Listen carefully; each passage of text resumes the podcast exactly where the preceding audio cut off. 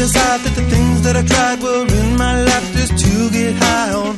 When I sit alone, come get a little known, but I need more than myself this time. Step from the road to the sea to the sky, and I do believe that we rely on. When I lay it on, come get to play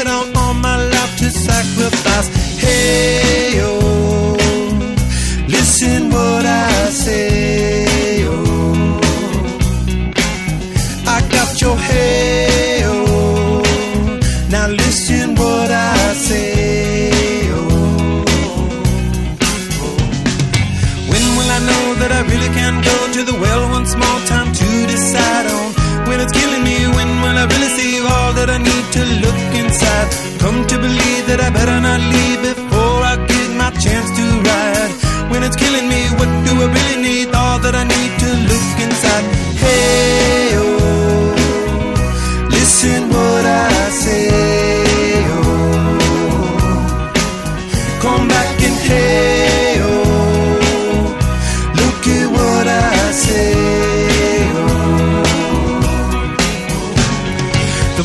see, the less I know, the more I like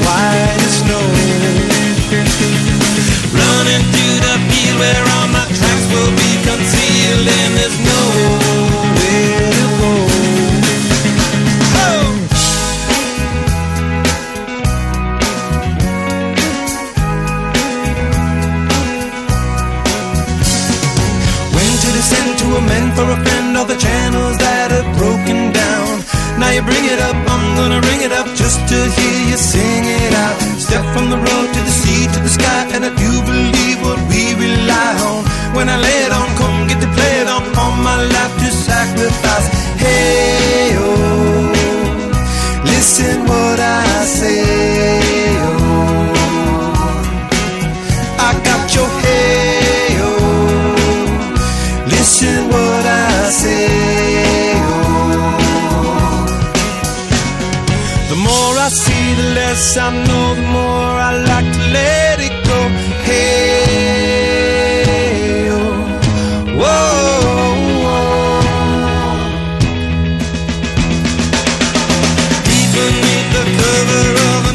another perfect wonder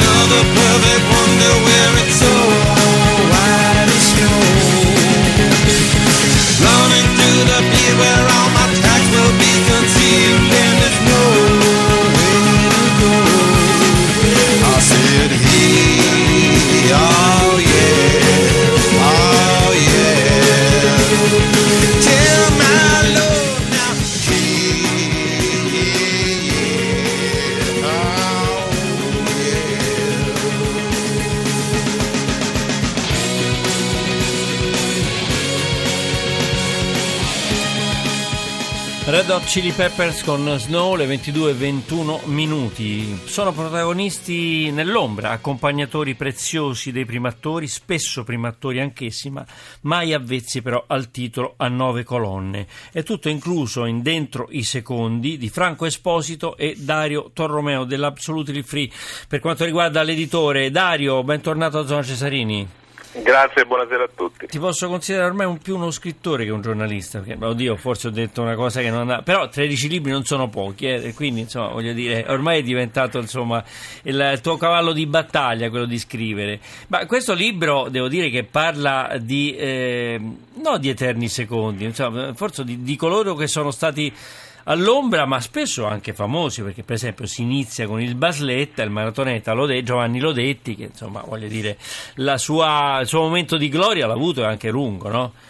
Certo, certo, eh, non solo l'ho detti, ma si parla anche per esempio nel campo che, che, che preferisco, il pugilato di Jimmy Ellis Sì. che è stato campione del mondo. Con cioè, Alino quindi- anche, no? eh, Insomma, voglio eh, dire, Esatto, arrivi ai massimi livelli, eh, trovi- ti trovi magari in un momento in cui c'è qualcuno vicino a te che, che è molto più grande, ha molta più classe e il tuo nome passa in secondo piano. Faccio un esempio solo, il Brasile del 58 ha vinto i mondiali e tutti ci ricordiamo Vavadi, Di, Pelé, Sì.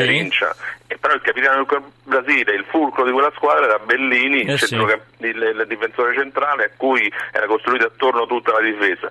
E Però tra Garrincia nome- e Pelé è ovvio che insomma viene dimenticato. insomma. Certo, Eh. e però ha lavorato anche lui per quel mondiale in maniera determinante.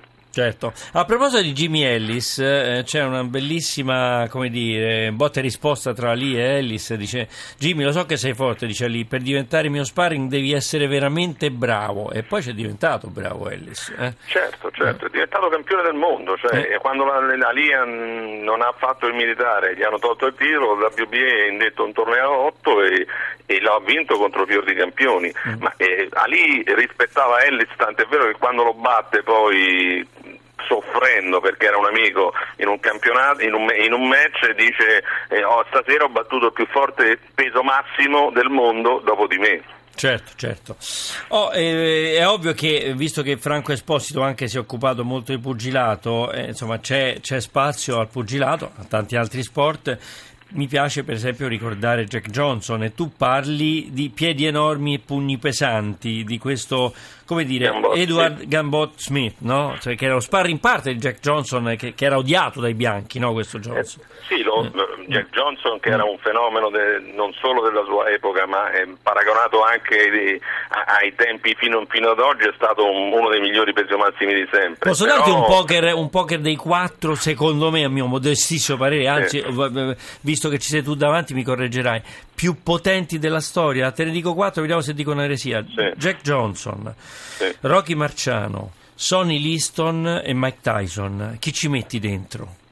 Ma io ci dentro Foreman come pugno. Foreman, c'hai ragione, hai ragione, sì, sì, beh, forse Foreman sì. Quando distrusse devastante. penso, insomma, voglio dire, eh, insomma... Sì, ha, Eh, ha- ha fatto volare per aria Foreman Fraser. Eh sì, Fraser esatto. contro Foreman è saltato per terra sei volte. Sì. Poi nel pugilato non sempre vale perché Foreman fece volare Fraser, eh, però perse con Ali e invece Fraser con Ali, insomma, voglio dire, Certo, insomma. certo. Beh, detto questo, detto questo, che faceva questo Gambot, Edward Gambot Smith?